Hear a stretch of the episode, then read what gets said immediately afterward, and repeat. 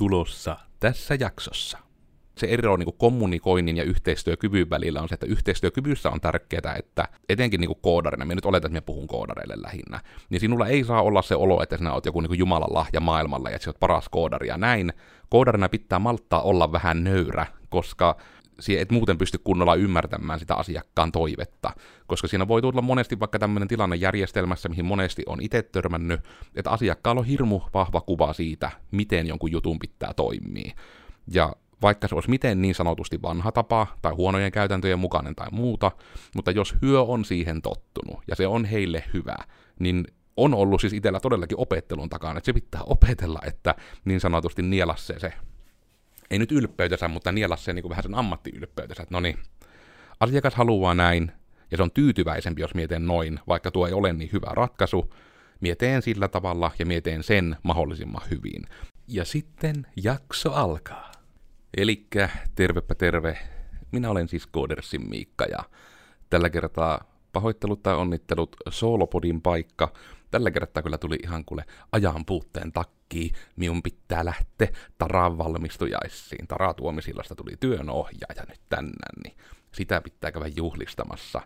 Siltä varalta niille, joita kiinnostaa tämmöinen salainen lore täällä taustalla. Meillä tuli YouTube-kommenteissa kyselyä aiheesta, niin minä nyt otin sitten siitä semmoisen niin sanotun matalalla roikkuvan hetelmän, koska meillä on asiasta aika paljon tietoa, elikkä mitä taitoja koodarilta oikeasti tarvitaan tai toivotaan. Liian monta sanaa, joten tämän lopullinen nimi tulee olemaan lyhempi, mutta kaikessa tapauksessa minä nyt ajattelin tästä vähän kertoa, vähän niin kuin tämmöiselle ehkä, mä en tiedä, onko nämä nyt sitä alanvaihtajan vinkkejä, onko nämä nämä pätee ihan kaikille, jotka alalle haluaa. Koska paljon kuulee siitä, että no niin, että olet koodari, niin pitää osata koodata, mutta se ei tosiaan, se ei riitä.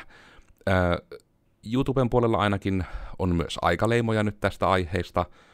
Iida niitä ihanasti tuonne toivon mukaan sitten naputtelee. Mulla siis tavoite olisi nyt puhua 8 eri osiosta. Minä yritin tähän vähän itselle nyt jopa jäsentää tällä kertaa etukäteen, mistä minä puhun. Kehitys kehittyy. Eli niin kun, siltä varalta, että nämä sitten kiinnostaa, niin kun voit päättää tässä alussa aiheet, mistä tulen puhumaan. Ongelmanratkaisukyky, kommunikointikyky, ajanhallinta, sitten tämmöinen niin kun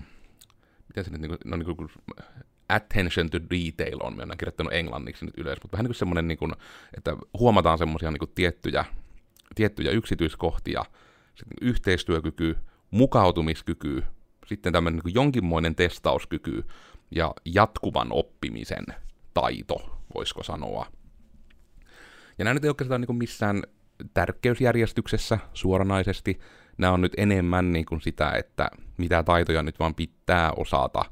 Nämä ehkä enemmän niin kuin lähtee just semmoisesta ilmeisemmästä, vähemmän ilmeisempään. Ja lähdetään nyt liikkeelle vaikka sitä ongelmanratkaisusta. Eli tämä nyt periaatteessa on ehkä se stereotyyppisin ja helpoin ja se, minkä kaikki jo tietää. Näin ei saisi sanoa, koska jollekin tämä voi olla uusi asia. Mutta nimenomaan siis se, että vaikka ongelmanratkaisu, niin sitähän se koodaaminen on. Eli lähettää niin oikeastaan ihan miltä tasolta tahansa, että jos sinä mietit, että sinä olet koodari, niin sinun firmalla, esihenkilöllä on ongelma, niiden pitää saada semmoinen koodattua semmoinen järjestelmä tai systeemi, tai asiakas suuttuu. Se on niin kuin tavallaan ongelmanratkaisua. Sitten se, että sulla on siinä koodi edessä, ja sinun pitää se koodi, se tietokone pitää saada tekemään jotakin, mitä siihen haluut, niin sekin on ongelmanratkaisua. Elikkä niin kun tämä sana pätee hirmu monessa eri tasossa, ja minkä takia se periaatteessa menee just tämän toisena olevan kommunikaation kanssakin vähän päällekkäin. Eli just se ongelmanratkaisussa ehkä se iso juttu, minä itse tykkään verrata sitä puzzle-peleihin tietyllä tavalla, koska kuitenkin se on niin kuin yleensä aika ilmeistä siinä ongelmanratkaisutilanteessa, että mitä vaikka niin kuin, ei välttämättä, että miten sen pitäisi toimia konepelli alla, mutta miten sen pitäisi toimia, kun se käyttäjä käyttää sitä. Ja tästä on ennenkin ihan pidempiäkin podcasteja tehty pelkästään, että yleensä esimerkiksi sitä asiakasta, sitä loppukäyttäjää, ei se koodi kiinnosta, eikä sitä tarvikaan kiinnosta. Häntä ei kiinnosta se, että mitä siellä konepelli alla tapahtuu, ja periaatteessa, miten se tapahtuu. Tämä on myös samalla se syy, minkä takia tietosuoja on nörteille niin vaikea paikka selittää muille, kun ei nörtit ei kunnolla vaikka ymmärrä, että mitä pahaa jollakin hetulla ja osoitteella ja tämmöisillä saapi aikaan. Niin se on vähän niin kuin sitä, että ymmärtää ikään kuin sen ongelman, vaikka ymmärtää sen, että minkä takia se on ongelma, jos hetut ja osoitetiedot vaikka vuottaa jostain järjestelmästä. Ja sitten yhtenä olennaisena osana sitä ongelman ratkaisukykyä on myös se, että niitä ongelmia nimenomaan osataan pilkkoa pienempiin palasiin. Ja tässä toki mainittakoon, että jos sulla on ADHD tai muuta tämmöistä niin kuin epäneurotyypillisyyttä, niin se on vaikeampaa. Eli nimenomaan niin kuin itse siis olen aikuisiällä ADHD-diagnosoitu ihminen, ja tämän niin kuin tiedän hyvin vahvasti, että nimenomaan se isojen kokonaisuuksien palassiin pilkkominen on haastavaa, koska yleensä nähdään kokonaisuudet vähän semmoisena epämääräisenä kokonaisuusmöykkynä, ja sitten se ikään kuin on semmoinen apua, en tiedä mistä aloittaa, ja sitten siihen jäähän jummiin. Ja tästä tulee niin kuin tämä yleinen stereotypiakin, että ADHD-ihmiset ei aina saa asioita aikaan, vaan ne vähän niin kuin tulee tämmöinen analysis, paralysis, miten se ikinä hienosti suomeksi käännettäisikään, joku valinnanvapaus, halvaus, ei ole niin hienon kuulonen. Niin se nimenomaan liittyy tähän. Eli se on semmoinen taito, että jos se vaikka on, että pitäisi käydä kaupassa, niin että osaat pilkkoa sen, että no niin, laita kengät jalkaa, jos on kylmä, laita takki päälle, siinä ei ole if-lauseke. Sitten, että tarkista, että on avaimet, että pääset takaisin kotiin. Ja niin kun, no oikeastaan tämä kaupassakäynti on oikeasti aika hyvä esimerkki, ja me nyt vasta ala ymmärtämään, minkä takia meille vaikka nuoruusvuosina koulussa opetettiin prosessilogiikkaa kahvinkeittimellä. Että piti niin kun kirjoittaa kahvin keittämiseen tämmöinen kaava. Koska tässähän tämä niin kun just tulee vaikka se, että no niin, että mitä resursseja minä tarviin, että minä saan käyttyä kaupassa ostamassa maitolitra. Niin se on se justiinsa, että no niin, että minä tarvin ne vaatteet periaatteessa, että minä en palellu pihalla. Sitten minä tarvin avaimet, että minä pääsen takaisin kotiin. Minä tarvin rahaa, että ne suostuu antamaan mulle sen.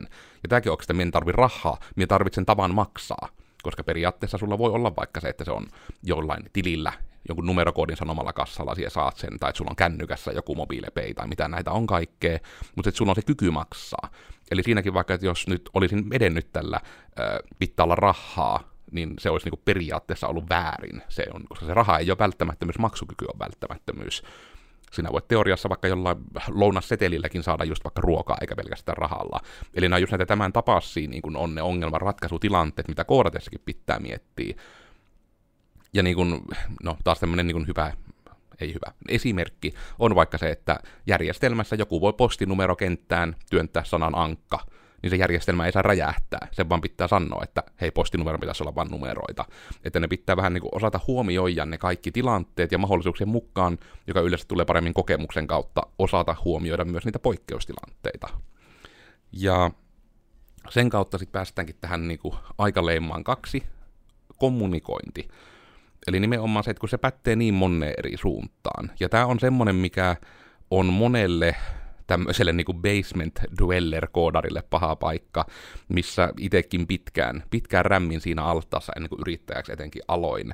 Eli nimenomaan se, että sinä osaat kommunikoida, niin, ja kommunikointi on niin kuin sanan vähän kaikissa merkityksissä, niin se on periaatteessa tärkeämpää kuin se, että sinä osaat koodata hyvin. Koska myöskin se on niin kuin sen sinun oppimisen kannalta tärkeää, että jos sinä osaat kommunikoida vaikka, että mikä sinulla on ongelma, että nimenomaan, että se ei ole vaan se, että tämä ei toimi. Kato tätä koodia, miksi tämä ei toimi. Niin, sitä on ihan mahdoton ohjeistaa. Mutta nimenomaan se, että jos sitä koodiakin, niin että sä pystyt kommunikoimaan, että hei, tässä on nyt tämmöinen koodi, tätä minä olen yrittänyt tehdä. Ja minä selitän nyt sinulle kohta kohdalta, että näin minä oletan, että tässä niin kuin, tämä koodi ajauttuu. Niin sitten vieressä olevan on paljon helpompi sit, niin kuin opettamistilanteessa kommentoida siihen tarvittaessa, että hei, tuossa ei tapahdu tuota, mitä siellä oletit, että tapahtuu. Niin, siinä paljon helpommin pääsee niin kuin jo pelkästään junnua opettamaan, jos siellä pystyt sanottamaan, mitä siellä oot koodannut, ja pelkästään toki jo sekin, mikä on niin kuin elämässäkin hyödyllistä, että siellä pystyt sanottamaan, mitä siellä ajattelet. Koska tämäkin on semmoinen taito, niin kuin mikä tosi harvalla on valmiina, kun tätä ei oikeastaan niin kuin joko tätä ei opeteta koulussa, tai tätä ei painoteta koulussa. Mutta just niin kuin ihan se, että niin kuin luetun ja kuullun ymmärtäminen, ja sen myötä niin kuin se, että sä pystyt myös itse kommunikoimaan silleensä, että sinua ymmärtää.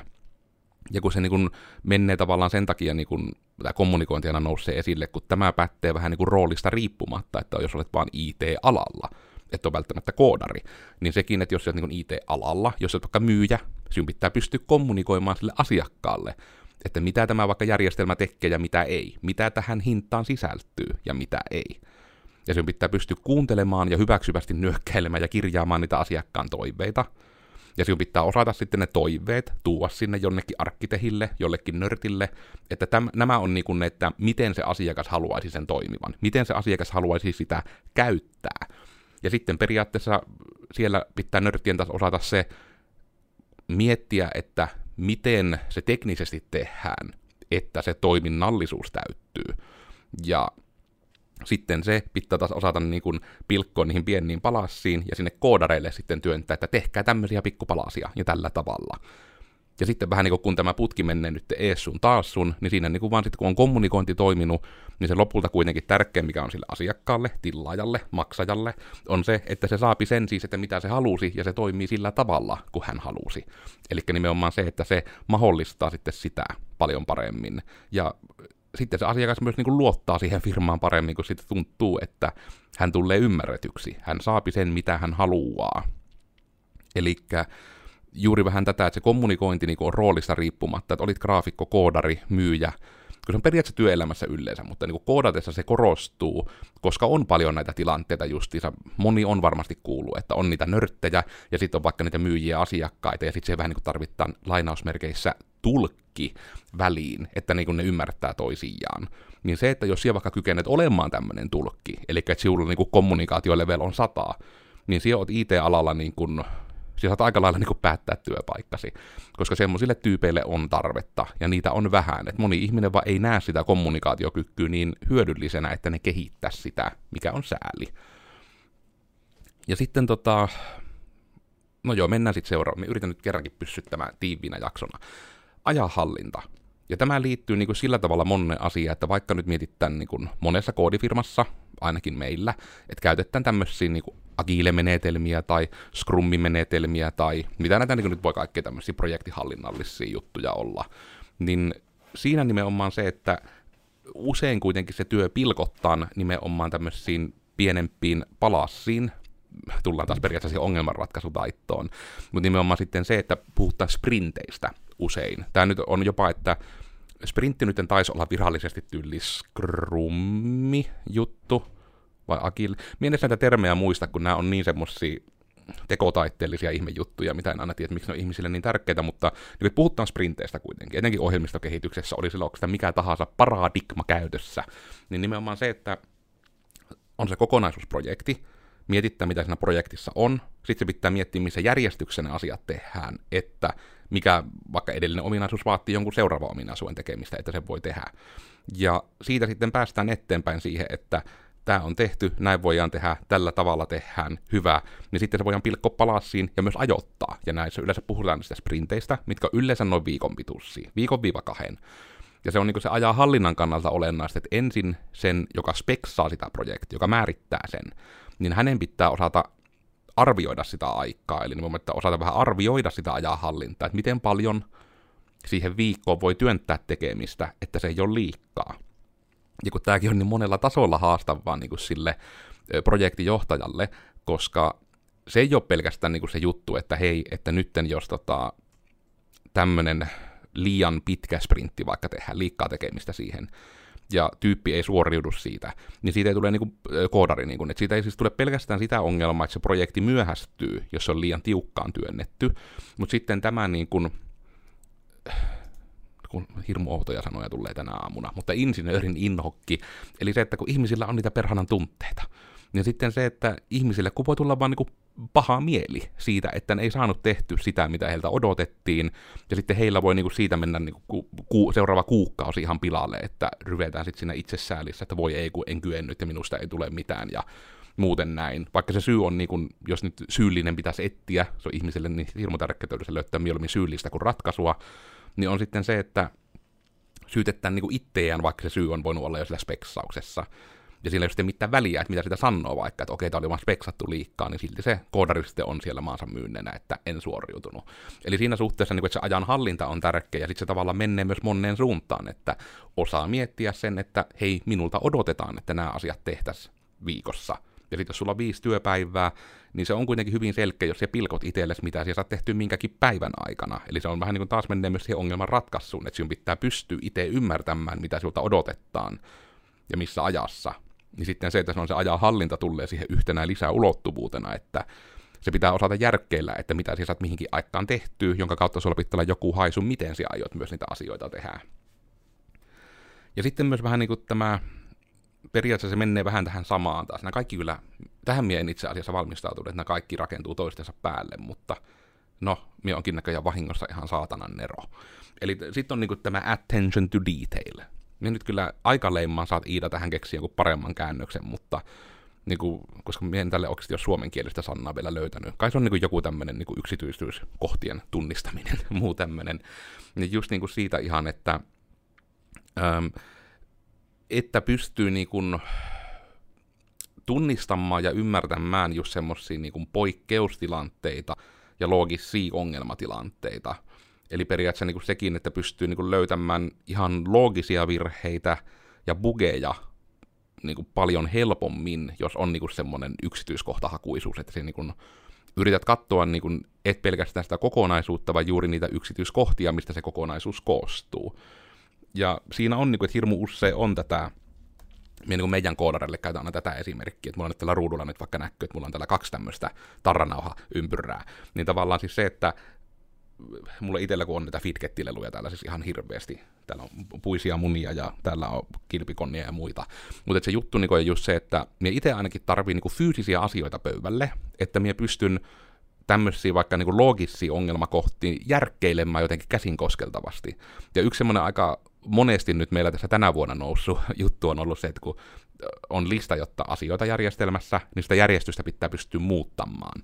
Niin niissä tulee niin kuin se avuksi tarvittaessa, että sinulla on niitä asioita siinä sinun pöydällä, siellä laitat niitä vaikka 3 vierekkäin, ja siellä numeroit ne vaikka paperilapuilla, että nämä on 1, 2, 3.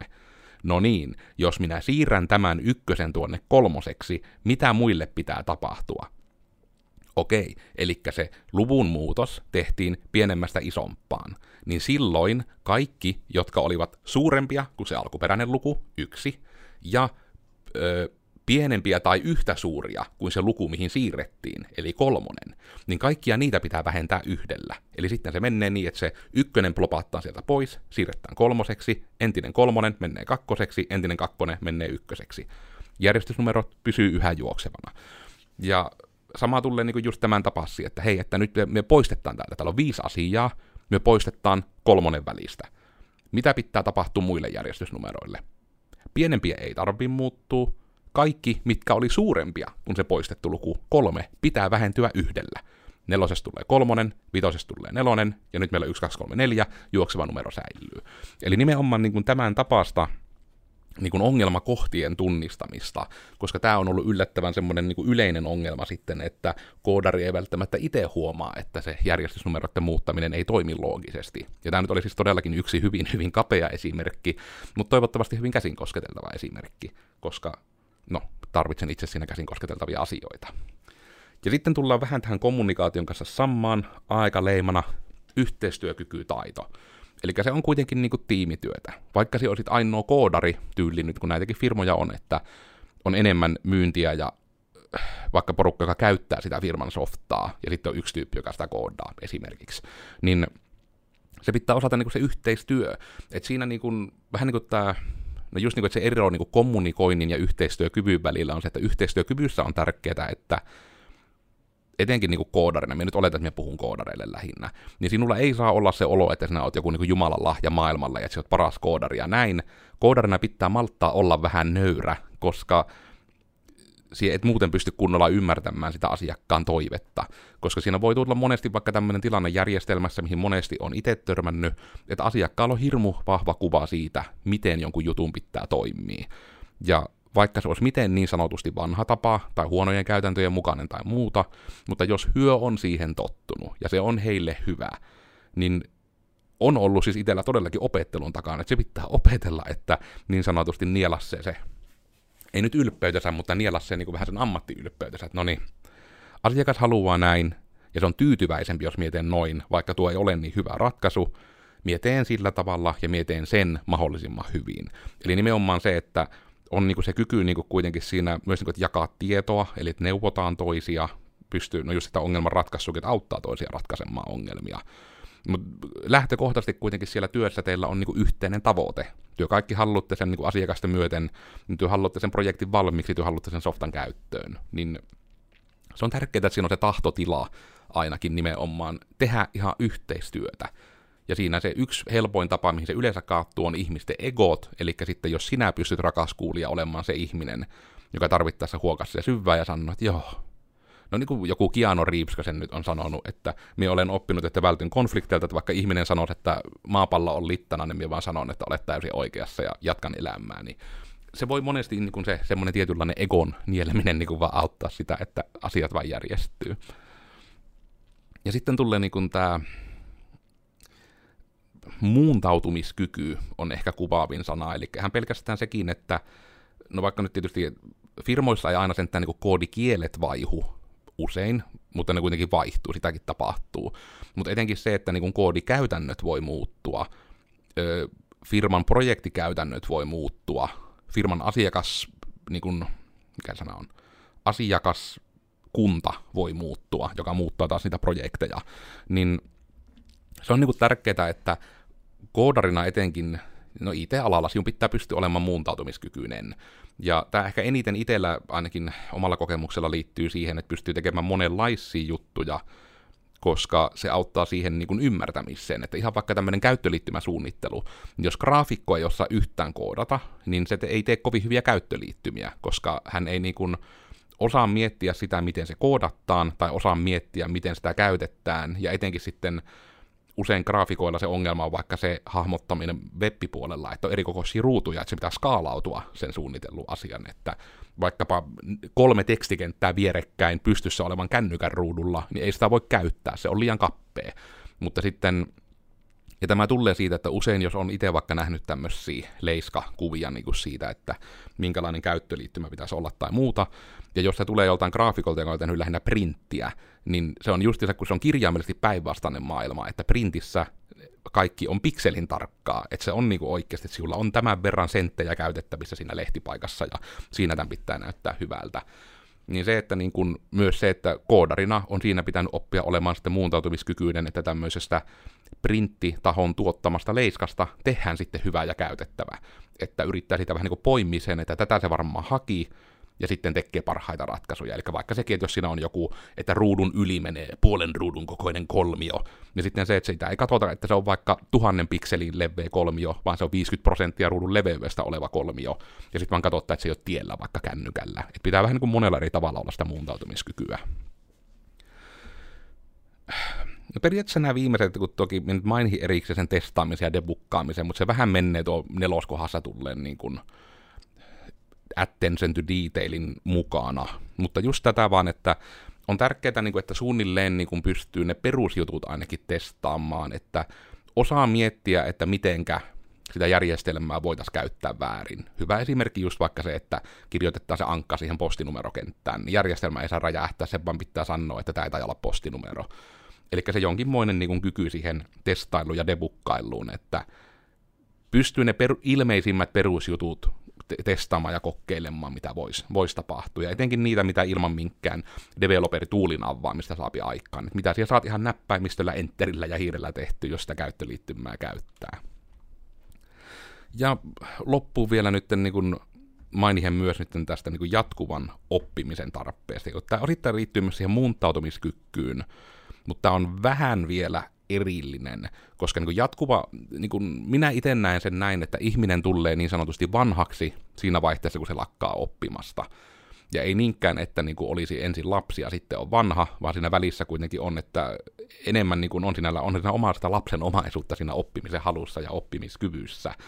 Mutta se, että sieltä niin kuin voi kehittyä siinä tekemisessä paremmaksi, jos sulla ei ole niin kuin halua, kykyä tai niin kuin resursseja, jaksamista niin kuin kehittyä paremmaksi. Et siinä vaan tulee semmoinen tietty hard limiitti vastaan jossain kohtaa, mitenkä voit vaikka uralla edetä, jos et halua oppia enempää. Ja kyllä se itselläkin niin kuin näkyy, että mie perustin Koodersin nauhoitushetkestä niin kuin 10 vuotta taaksepäin just sen takia, kun mie tarvitsin harjoittelupaikan AMKiin. Tän ei ollut tarkoitus olla mitään sen kummempaa. Et minun piti olla se basement dweller-koodari, mikä saapi vaan siellä jossain kellarissa koodata, minä teen ne jutut ja minun päivä jatkuu. Mutta sitten se niin kun, minä innostuin siitä koko prosessista sit vähän niin kun puolivahingossa siinä yrittäjyyden alkuaikoina, kun tätä harkkapaikka-koodersia porukalle tarjosi, että niin, että kun mulla on hirmu selkeitä nämä kokonaisuudet, että minun niin kun omat niin kuin vaan vahvuudet, etenkin niin kuin just nämä ADHD:t ja autismin kirjan kivat pikkuherkut mahdollisti niin kuin sen, että minun on helppo hahmottaa kokonaisuuksia. Ja sitten nimenomaan vähän niin kuin käänteispuolena siitä, että kun oli se ADHD ja koko lapsuuden oli sitä ongelmaa, että niin kuin porukka ei ymmärtänyt minua, kun minä en malttanut selittää asioita, kun se oli mulla päässä hirmu selkeä, niin se on, niin kuin, se on ADHD-juttu siis ihan, että se on vaikea sitten niin kuin sanottaa se asia ulospäin, että ei vaan riitä niin kuin kärsivällisyys selittää sitä juttua ulospäin. Niin mie tein töitä sen eteen sitten lapsuuden aikana, että mie osaan kommunikoida, että mie osaan selittää pihalle päästäni se asia, mitä mie ajattelen. Ja siitä tuli ihan älyttömän hyvä taito sitten IT-alalla, että pystyy sanottamaan sen, mitä ajattelee. Ja tarvittaessa myös se, että kun sä kuuntelet toista ihmistä, niin sä pystyt sanomaan sille ihmiselle takaisin, mitä sinä ymmärsit, että hän sanoi, että hän voi tarvittaessa korjata. Ymmärrettiinkö oikein? Eli nimenomaan se kommunikointi on niin kuin myös yksi asia niin kuin jatkuva oppimisen puolesta, että jos ei se kommunikointi, että jos se tuntuu nihkeeltä, niin sitä kannattaa ruveta opettelemaan. Ja siihen on, siihen on monia keinoja, mie en osaa niitä oikein luetella, mutta koska mie on joutunut sen vaan menemään ihan kokeilemalla ja koulussa ja näin, mutta moni ihminen tappaa ihmisiä elämässään, niin se on se, että sä pystyt kommunikoimaan niitä sun ajatuksia piästäs pihalle, niin se on tosi tosi arvokasta. Siihen mie suositan opettelemaan. Ja nyt mä yritän pitää sitä luppauksesta kiinni, että tämä on tiivis podi, jonka myötä minä muistutan, että minä olin koodersin Miikka. Tällä kertaa nyt mietittiin sitä, että mitä sitä niin kuin työelämässä koodarilta oikeasti tarvitaan. Ja tämmöisen 8 kappaleen listan minä nyt keksin.